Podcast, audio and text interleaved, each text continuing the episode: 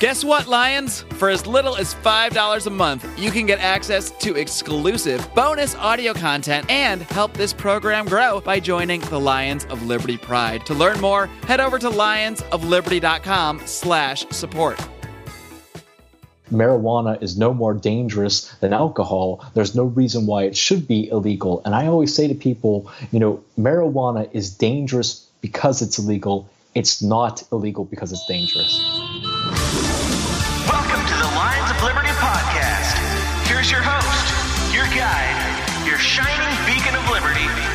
Marc Clair.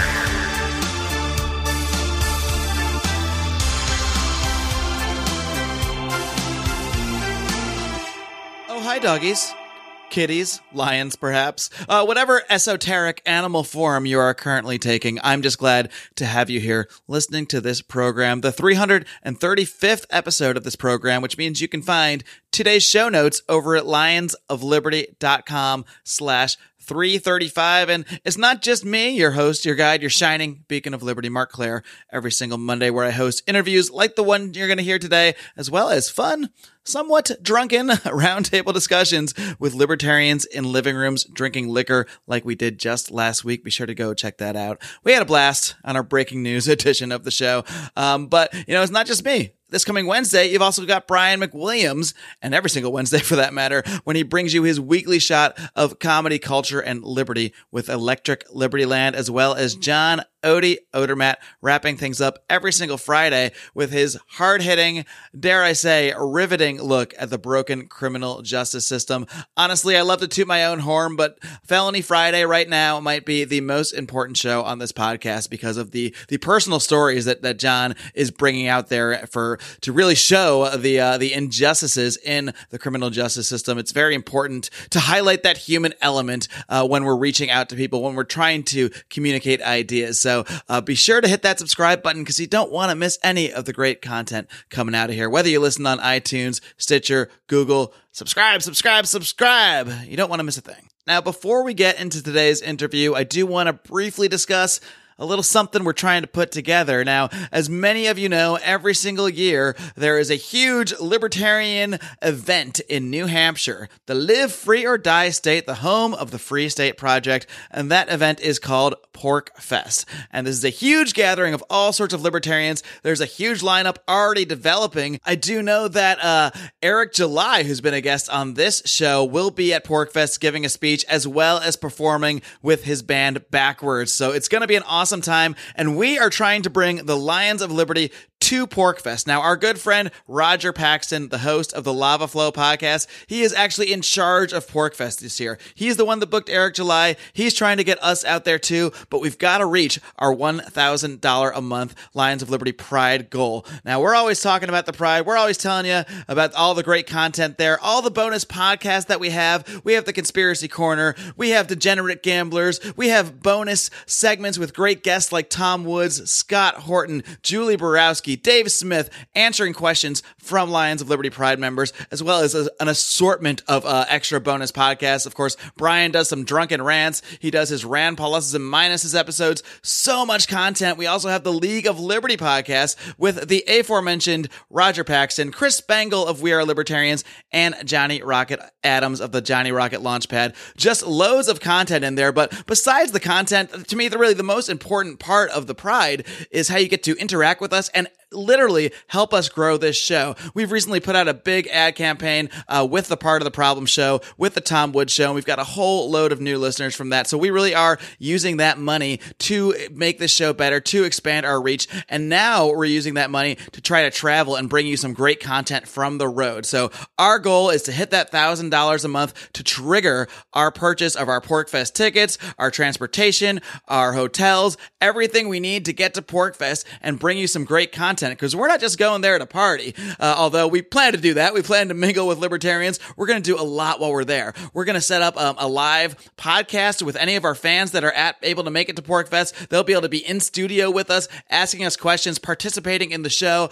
Uh, we also plan to do some sort of panel that we're discussing uh, with some other podcasters, and we're also hoping to do a live edition of the League of Liberty podcast. So we have all sorts of stuff planned for you guys. You got to head over to porkfest.com to learn more details. Now, you're definitely going to want to get an early bird ticket because right now prices are lower than they'll ever be. But on March 1st, all of those prices are going to go up. So be sure to go check out porkfest.com, but also be sure to take a few minutes to consider tossing a few bucks our way, joining the Lions of Liberty Pride for as little as $5 a month. You can get access to all of our bonus content as well as help us achieve these goals and bring you some really interesting content over the coming months and years, etc., etc. Because really, this is only the beginning. 2017 is the first year we started taking in money. We started uh, being able to cover our own expenses, and now we're looking to do much more than that and really expand the kind of content we're able to provide you. We are getting very, very close right now, sitting just above $860 a month. So we just need a, a, few more of you to sign up for the Pride or for some of you to upgrade your membership. We just added a $15 a month level, which of course you get a free t shirt as everybody at the $10 and above level does, but you also get our daily news links email that Howie Snowden,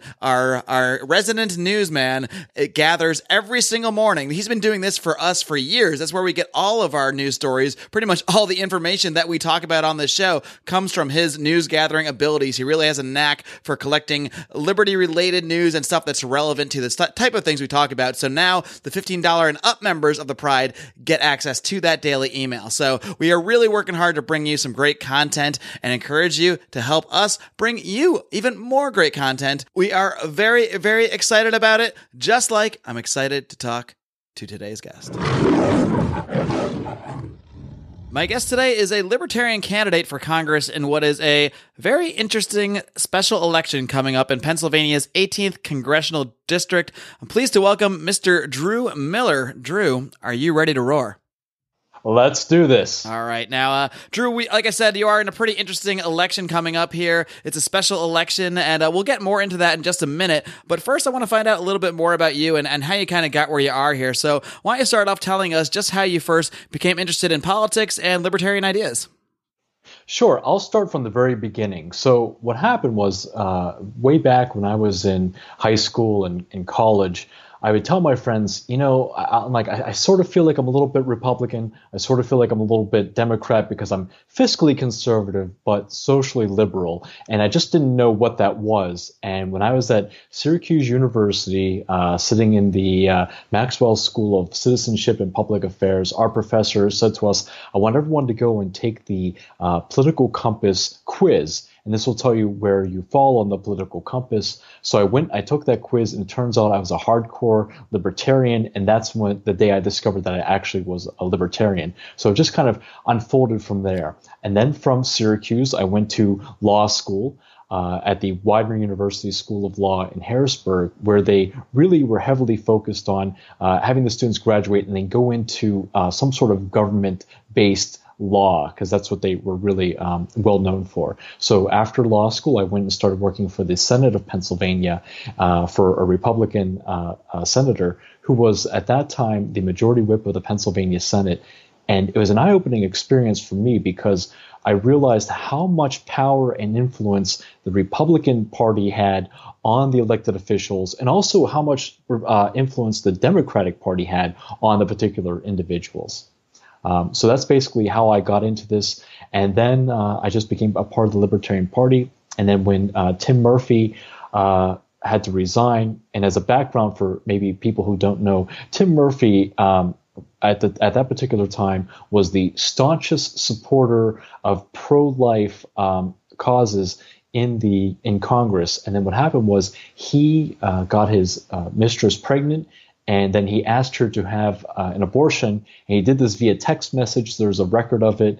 And when that came out, um, he uh, was disgraced and he had to resign. So that left a vacant seat. And when I went to the party uh, meeting, they said we're going to hold a caucus uh, to to nominate somebody. Uh, they nominated me. Uh, they had a vote, and they unanimously selected me to be their candidate. And that's how I got to this point.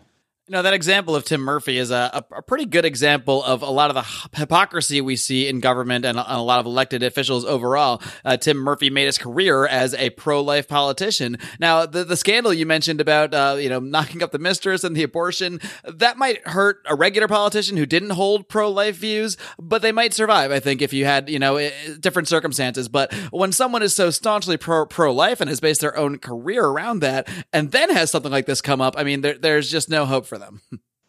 No, that's exactly right. And that's what I've been telling everyone is that had he just been a regular politician, I don't think this would have hurt him as much. But the fact that he was the most outspoken uh, uh, pro life supporter shows that he had to resign just due to the hypocrisy. I mean, even right now, we have this whole thing uh, coming up with uh, Donald Trump and his supposed affair with Stormy Daniels, this porn star.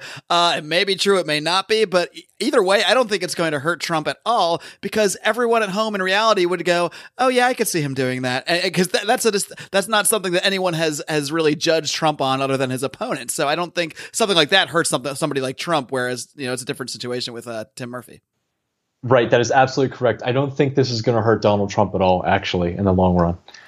So uh, let's go back a little bit here. So what what exactly inspired you? Obviously that that vacancy came up, but had you been thinking about running for office before that? I mean, what really got your juices flowing and wanting to run for Congress in uh, under the Libertarian banner? Well, for me, what it was was every time I'd walk into the voting booth, um, I'd always get it'd always be very a disheartening type of situation because you'd walk in and you should have a lot of options. Uh, that's what creates like a great democracy is the ability to be able to choose who you want to represent you. And more often than not, I walk into a voting booth and I have one option and at the very most, really two options uh, on a good day. Um, so I wanted to give people this this option uh, to have a third party option other than the two uh, major parties.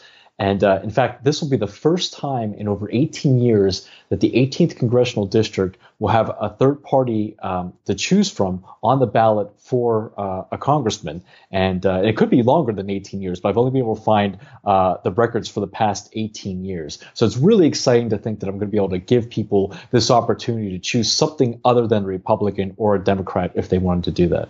Uh, tell us a little bit more about what's going on with this election. Obviously, it's a special election because the seat was vacated, uh, but um, it's it's actually very interesting because the election, uh, I believe it's mid March sometime. I'm not sure the exact date off the top of my head, mm-hmm. but uh, I, I, believe just two months after that, uh, whoever wins would have to once again get their party's nomination in May and then once again run for office in November. So this is a, a very short term, uh, I guess, election here. And I don't know if you if you've used this on the campaign trail at all, but it's almost like, hey, it's only for six months. You may as well give the Libertarian a shot. I mean, that, that's kind of a spin I would use. No, that is exactly. In fact, I actually just brought that point up. Um, uh, on I was just on interviewed uh, yesterday on uh, PCN, which is a Pennsylvania uh, cable network uh, uh, channel, and I basically said that. But here's the thing: this this election is so crazy because there's even more happening uh, in addition to that. So, like you said before, yes, correct. The special election will be taking place on March 13th to finish out uh, Tim Murphy's term, you know, which would end this year. So, the person who wins on March 13th, if it's a Republican or a Democrat, has to go on and then win the primary on on in May and then go on and win the general election in November. And I say Republican or Democrat because the Libertarians, uh, you know, as you know, being a minor party, they don't have um, primaries in, in Pennsylvania. The other thing that's really interesting is right before this happened, there was a uh, Pennsylvania Supreme Court case that took place. The um, uh, League of Women Voters uh, sued Pennsylvania uh, because they said the districts in Pennsylvania were gerrymandered in such a way uh, that they were unconstitutional. The Supreme Court of Pennsylvania agreed with them, and they said that the the uh, uh, congressional districts within Pennsylvania have to be redrawn, except for the 18th district while the the election is taking place. So immediately after the election takes place, and this is the special election, then the, the districts has to be has to be redrawn. So it's possible that whoever gets elected might not even be living or representing that particular district. And in fact, the, I just learned that the Democratic candidate, uh, Conor Lamb, will be completely carved out of the district. Now, I should say also, too, that I live outside the district, and I always have um, uh, to begin with anyway. Uh, but I live right on the border of the district, just across the other side. But I work, I used to work inside the district, so it's not like I don't know the 18th district. You know, I, I know the needs of the 18th district. But like I said, the the Constitution does require that you actually live in the district, and in fact, there are between 20 and 25 members of Congress who don't live in the districts they represent. But it's just a very interesting election in that regard. Yeah, that, that is really interesting. So you're saying you don't need to live in, in the district in order to represent it? Right. So for for Congress, you don't need to. Yeah. So if you want to run as representative uh, in Washington, uh, you don't need to live in the particular district. I assume if, you need, now, at least need to live in Pennsylvania. you, you yeah, you have to live in Pennsylvania, but that's about it. That's weird. That's really interesting, and I, I, assume this wouldn't really work for most politicians. But in theory, you could live, you know, halfway across the state and and run to represent that district. It sounds like you could there's nothing really stopping you. I think it's like you have to be uh, i think it's at 25 years of age and and then you have to live in or have be a resident or sorry be a citizen of the united states uh, and be living here for i think it was like seven years or something like that. But um, yeah so there really isn't you know too many barriers for people to actually be a congressman. Uh, Drew, tell us a little bit more about um, your time working. I believe you said you worked in the Pennsylvania Senate under Republicans, and you mentioned you, you saw a lot of uh, control that the it sounded like the parties themselves, at more as like an entity, were influencing the politicians uh, in, an, I guess, a, what you'd see as a corrupt or undue way. Can you get into some specifics there? Like what what what sort of uh, actions did you see uh, these organizations, both parties, uh, taking that would sort of, I guess, d- direct the politicians in a way way that wasn't necessarily in the best interest of their constituency or the people that they're supposed to represent. Well, I'll tell you my personal story, and uh, it, it, made I don't know if it made national headlines, but maybe it, it, definitely made state headlines. So what happened was I was working for a woman who I said before was the uh, majority whip of the Pennsylvania Senate. At that point, she would have been I think it was the second most powerful woman in Pennsylvania at that time, and there was such a need to win these elections and and really beat out the other side. So if you're Republican, you wanted to beat the Democrat, whoever it was, and they did this at any expense. And what happened was one day I was sitting in my office, and we have uh, several offices because it was a big district. So I was up in uh, north of uh, the, the northern part of our district. And a reporter from uh, the Pittsburgh Tribune Review came into my office and he said, I'd like to talk to someone about what's going on in your um, McKnight office, which was south of me. And I said, What do you mean? He goes, Oh, you haven't heard. The district attorney just raided your office. They confiscated all of your computers, and it's likely that your boss is going to be going to jail. So, as it turns out, uh, my boss was using taxpayer funded staff to do campaign work, which I didn't know that that was going on. And uh, so, when that news broke, um, she ended up getting taken away in handcuffs. I had to actually go and testify against her at her trial to say what I had seen, which really wasn't that much because I was in a different office. This was all taking place in the off- office that was south of us. Um, but her sister uh, was a Supreme Court justice uh, in Pennsylvania. Uh, she got tied up with this too, and she ended up getting kicked off of the uh, Supreme Court, and both of those women lost their law license and will never be able to practice law uh, in Pennsylvania again. So it was a huge uh, corruption scandal, and, and, unfortunately in Pennsylvania there are so many stories like that. There have been so many elected officials that have gone to jail just because there is that need to, to constantly win. I think you they allow the, the power and this need for power and uh, to, to go to their head. So it's like they're representing the parties, they're not representing the people, which is who they should be representing. Well, Drew, I got to ask because that, that does kind of beg the question. If you did somehow uh, pull off the long shot victory here and win this very strange, very special election, what's to stop you from you know being corrupted by these same influences? The thing that I always say to people is that the the the Republicans and Democrats, uh, both of my opponents, have been receiving over a million dollars uh, in these elections in terms of like just the, the amount of money that's been going into their advertising. And I haven't received really anything from the Libertarian Party yet, either at, at the national level or even from Pennsylvania. There have been a couple of people that have donated uh, like you know members themselves here and there to me, but it hasn't been anything big. And uh, so you know that's that's you know first the, the first thing. But the other thing is too is it's just like uh, inside of me, I just have this feeling that really what our country is all about is having this representative um, government, you know, this uh, constitutional republic, this idea where you can go to someone who represents you and uh, allow your concerns to be heard and allow them to be your mouthpiece you know? And i think that if we allow parties to uh, undermine that it really ruins the whole system. In fact it's interesting because i was just thinking about this the other day. Uh, george washington 221 years ago gave his final address to congress. And in his final address he said uh, I want to warn you guys that I have some major concerns about this party system we have here in this country. And he said that um, if we allow these parties to become too powerful, they're actually going to undermine everything that we've worked so hard to create as a country. And here we are, 221 years later, at the threshold of Washington's premonition. And so for me, it just goes to my core value. We can never allow something like that to happen. It always, the, the government always has to represent the people, can never just represent parties. Uh, Drew, I'm wondering, uh, due to the unique nature of this election uh, and the, the, short amount of time whoever this is would be in office, uh, I'm wondering if, if that has given you sort of an edge in getting any extra media attention. I mean, obviously, we know that third parties are generally ignored for the most part, but ha- have you seen that in your case to be any different, or are you kind of getting what a lot a lot of third parties and especially libertarians tend to get, which is uh, just essentially being ignored? No, that is what is so crazy is that you know this is an election that's going to have probably national attention, and in even in the Pittsburgh market, almost every uh, news outlet is reporting that there are only two candidates, and it's just driving me crazy. So I'm having to take, you know, my time, my free time, to contact all these news organizations and say to them, "Hey, could you revise your story to, you know, inform your voters that there are in fact three candidates?" There's really only one newspaper in the region that has consistently reported that there are three candidates, and as I said, as of last night.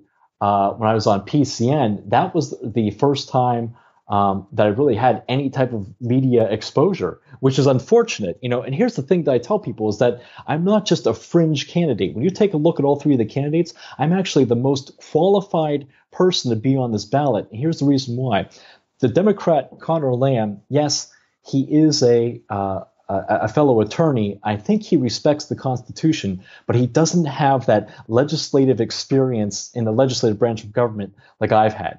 And yes, Rick Saccone is uh, a, a, state representative and he has that legislative experience, but he doesn't have that legal background and he doesn't have that knowledge of the Constitution. In fact, in 2012, he tried to make 2012 the year of the Holy Bible, which leads me to believe that he doesn't have a grasp on the uh, First Amendment, the separation of church and state. Wait, he tried to make two, like legislatively, he tried to make 2012 right, the yeah. year of the Bible?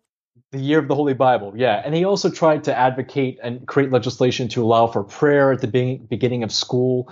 Um, so he just, yeah, it, it, he's a very scary individual. In fact, um, I mentioned this, and I'm the only one who mentioned this. For some reason, his Democratic opponent has not brought this up, but there are allegations that he personally went over to Abu Ghraib and uh, and tortured uh, the prisoners over there. Um, so he, so this is a guy personally who goes went around, over and tortured them. Yeah. Wow. Yeah. He, he, yeah he he was in the army or I don't think I don't know if it's the army, but he's definitely in the armed forces. And uh, there are uh, there's a book he wrote about it. I guess they brought him over, and he personally uh, tortured those uh, prisoners over there. So, and he, this is the guy that's going around talking about, you know, what a great Christian he is. I, I just think there's a disconnect. I don't think you can call yourself a Christian and talk about how much you love torturing uh, human beings, you know. And, I, and there's also allegations that from there he went to Guantanamo Bay and did the same thing where he was waterboarding uh, prisoners. Wow, jeez. So, I mean, Drew, it sounds like you've got a lot of great talking points, not only to, to talk yourself up, but uh, also some points against your opponents here. So, what's your strategy here? You've just got a little under a month until this election occurs. What's your strategy to wedge yourself in there to get more of that media attention, to get your name out there? Um, obviously, I imagine you're, you're doing a lot of door to door and pounding the pavement and that sort of thing. Yeah, and what I've done is I've gone exclusively to high schools and colleges because I found that the young people are the ones that are the most receptive to my message. And for me, it's just exciting to get the young people uh, excited about voting. You know, people always say, oh, young people, they don't care about the political process, they don't come out and vote in the numbers that the uh, senior citizens uh, vote in, but that's only because we've never given young people a reason to vote. And so, uh, what I'm doing is I'm energizing these young voters. Uh, I, have had a whole bunch sign up uh, for my campaign to help me out, and I think what we're going to see is a large number of young voters come out on March 13th and and vote for me. So it's really exciting for me. That's what I'm doing now. I'm also just trying to um, get as much attention as I can uh, via grassroots and, and social media. Um, and then I'm going to be going out within the next week and putting out uh, more uh, yard signs so people can see them. Um, but like I said, you know, the, the Republicans and the Democrats are definitely outfunding me. You know, they have millions of dollars. I just don't have that kind of money to, you know, spend on commercials and, and whatever. Um, so it's it's been challenging for me, but uh, you know I'm working through it. I think I might even write an open letter to the news organizations and say to them like, "Hey, you have a responsibility to report fairly and accurately on this election, and when you tell the viewers that there are only two candidates or imply that there are only two candidates, you're not helping to create an informed electorate." You know. Uh, Drew, Drew, when you're out there on the campaign trail, and you know, you said you've made a lot of headway with uh, sort of the younger crowd. I'm, I'm curious, what are the issues that, that get you the most fired up? What what really are you the most passionate about talking about and about connecting with those those younger voters, or really anybody you might run encounter in your in the district? Well, this is going to sound strange. One of my biggest issues right now is the uh, legalization of marijuana for recreational use on a federal level.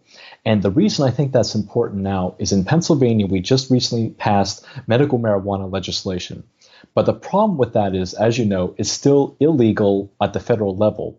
And what's happening is that uh, when people try to go and purchase a handgun, they legally cannot be able to do that uh, because on the ATF form, they ask you if you are a marijuana user. So if you have this marijuana ID card, this medical marijuana ID card, you can't you know, truthfully answer that question and say that you do not use marijuana. Uh, so this is actually infringing upon our Second Amendment rights, and we can't allow anything to infringe upon our Second Amendment rights. So I think one way to, to resolve that issue would be to legalize marijuana on a federal level for recreational purposes. Um, I think that's the best way to go about doing that. Plus, you know, as a libertarian, I've always said that it's not the government's responsibility to tell us what's in our best interest. We are adults. We have to decide what's in our best best interest. So, you know, we take into consideration that marijuana is no more dangerous than alcohol. There's no reason why it should be illegal. And I always say to people, you know, marijuana is dangerous because it's illegal it's not illegal because it's dangerous. That's that's a really good tagline, by the way.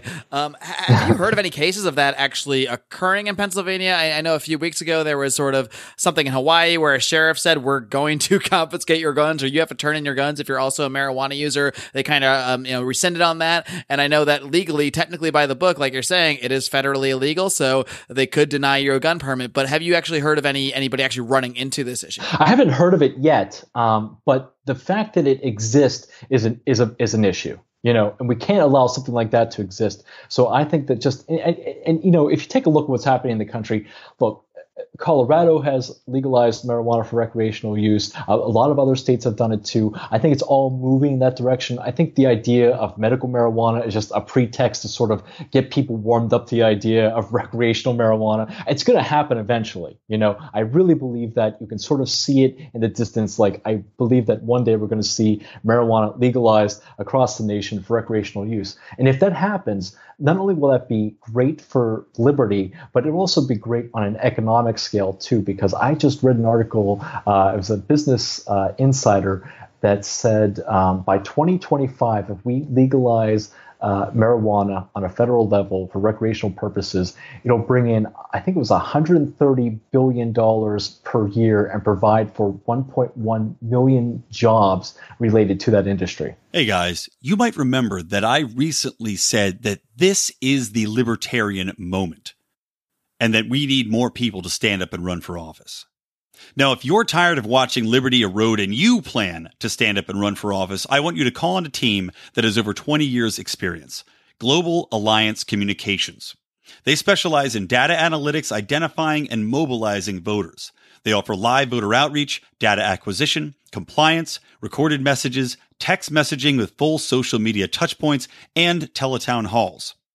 Campaigns of all types and sizes are encouraged to reach out, and you can find out more by visiting their website at www.gacigroup.com or email info at gacigroup.com. Drew, uh, one thing I want to ask you about is what is your your goal of the campaign here because as you discussed and as we all know the odds are absolutely stacked against you in so many ways from uh, media bias media ignoring you just the uh, the sheer difference in the, the, the the money that you're not receiving as opposed to your your um, your opponents who are both you know heavily funded. So you know is your are you seeing this as sort of an educational campaign or do you think that due to the unique nature of this election you know if you, if you play your cards right you might have a shot to actually win this election or at least influence it in a way that can have some some sort of real world pragmatic impact? Yeah and for for me i think i'm the only one that really believes I can win this election, just based on the fact that the two other candidates are are really not strong candidates. Uh, the fact that I have a more impressive resume than either of them combined. You know, it's the fact that I'm not a fringe candidate. The fact that people are so tired of divisive politics, and I think people have to understand that you know everyone across the nation is saying it. They're like, "Oh, we're just really upset with the Republicans and the Democrats and how divisive you know the this political climate has become." And each of the candidates is saying, "Oh, well, I'm going to I'm going to reform Washington." Well, you know, it, you can't expect a Republican or a Democrat to fix a problem that's caused by Republicans and Democrats. Only a third party can do that. And I really think that if I got the media attention, if I got uh, more recognition within the media and was able to have the uh, ability to advertise in the same way that the Republicans and Democrats do, I really think I could uh, win this election, especially when if you look at the polling numbers, there's still 20% of the, of the voters who have no idea yet who they're going to vote for. And I think those are the people who are looking for that third party option. And I think there are a lot of people on both the Democratic and Republican sides that are that are also looking for another option. You know, so I think that if they know that I'm out there, I really think I could win this election.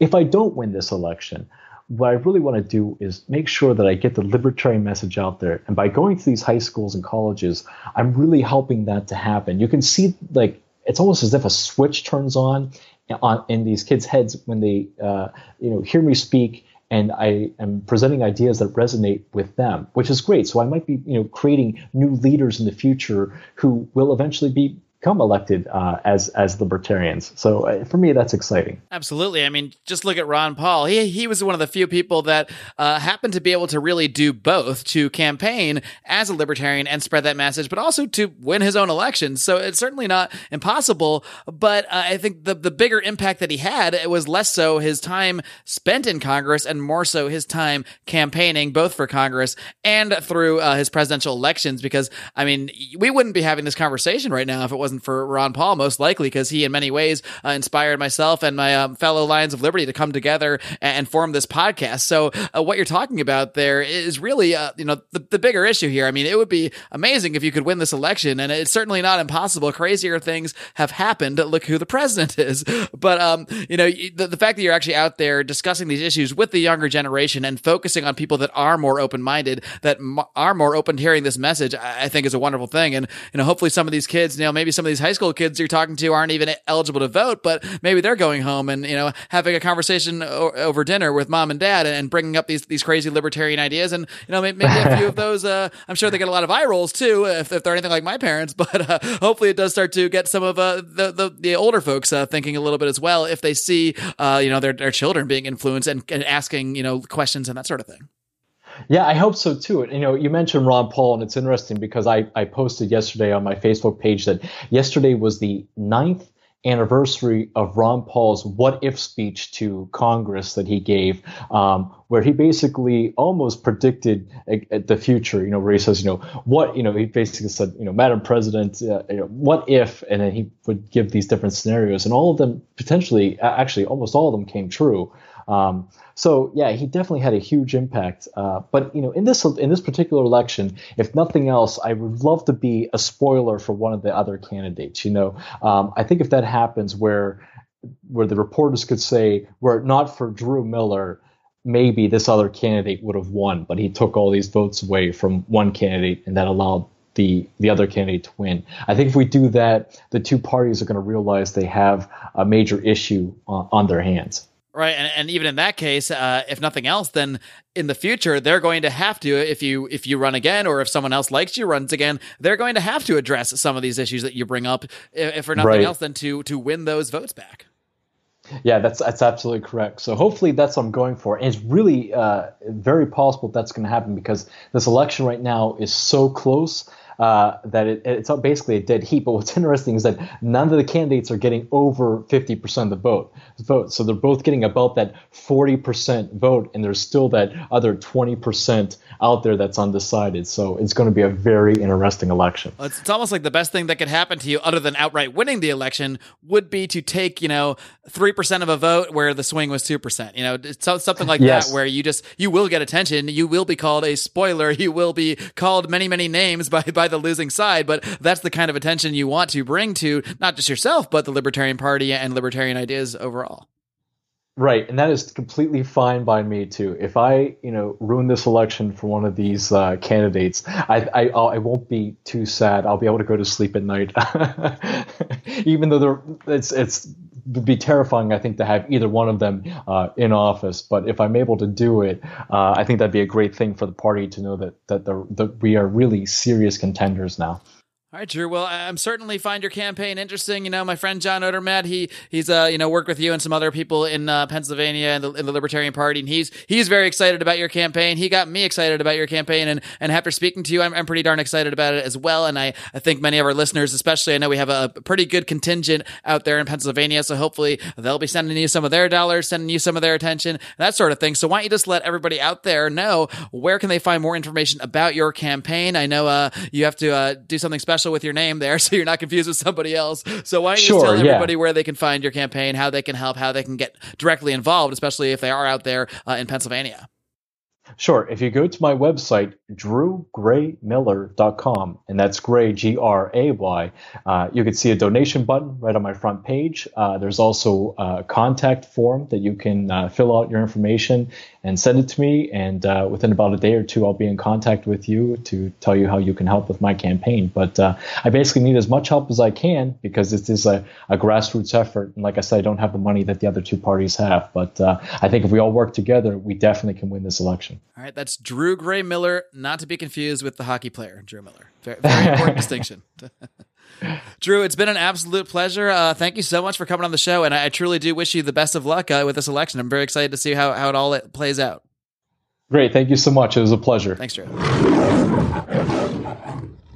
All right, guys. I hope you enjoyed my conversation there with Drew Gray Miller. That special election coming up very, very soon. Now, there is actually a debate that's taking place, well, tonight, if you're listening to the episode today. And Drew has not been invited to that debate, but he has been causing a little bit of a, a ruckus about this and, and going out and reaching out to the news media. Um, we've been having some people in the forum actually comment on uh, their websites, on their Facebook pages, uh, locally there, and, and mention, hey, where's Drew Miller? Where's the libertarian candidate? Because I like the scrappy ones. You know, when it comes to liberty, when it comes to fighting for principles, I like the ones that get out there and get in the mix of things. And I, I'm glad we've got Drew Miller out there as a voice for liberty, talking about the issues that neither of these candidates are going to be talking about. Yeah, there's not a great chance he's going to uh, just come out of nowhere and win this election based on the odds, uh, but there is a good chance that he can reach people and get them thinking about things differently, getting them thinking about politics differently and how they view the role of government. And that's why I do this show. That's why we have these conversations here. That's why we do these interviews. That's why we're looking to expand this program always at all times, whether it's the content that we're trying to provide you by going to PorkFest. Of course, as I went through all that at the beginning of the show, I won't do it all again. Rather, I will just remind you to head over to lionsofliberty.com slash support to learn more about the Pride, or you can give us a one-time donation either via PayPal. There's a link on the homepage at lionsofliberty.com to do that, or you can send us one of a, a variety of cryptocurrencies by heading over to lionsofliberty.com slash donate. And I also want to encourage you to come over and join the conversation. Now, we have a private Facebook group for our Lions of Liberty Pride members, a secret group uh, that only they are allowed in to uh, give us questions for the show, give us suggestions, and that kind of thing. But we have some great conversations in our uh, our forum, the Lions of Liberty Forum on Facebook, that is more open to everybody. It's pretty much open to anybody who is interested in the show or wants to engage in the conversation. And I got to say, it's really one of the better, more respectful forums out there, especially as many of you know out there in Liberty Land. It can get a little crazy, it can get a little tense, uh, things can get weird, but uh, and yeah, things might get weird sometimes in the in the Lions of Liberty forum too. But we tend to have some really great, productive conversations over there. So I want to encourage any of you on Facebook to just type Lions of Liberty forum in your little search bar and come on over and join the conversation, guys. Don't forget to continue tuning into this very podcast feed this coming Wednesday when Brian McWilliams brings you his weekly shot of culture, comedy, and liberty. And of course, wrap things up on Friday with John Odermatt's weekly look at the broken criminal justice system on Felony Friday. Until next week, folks, live long and live free.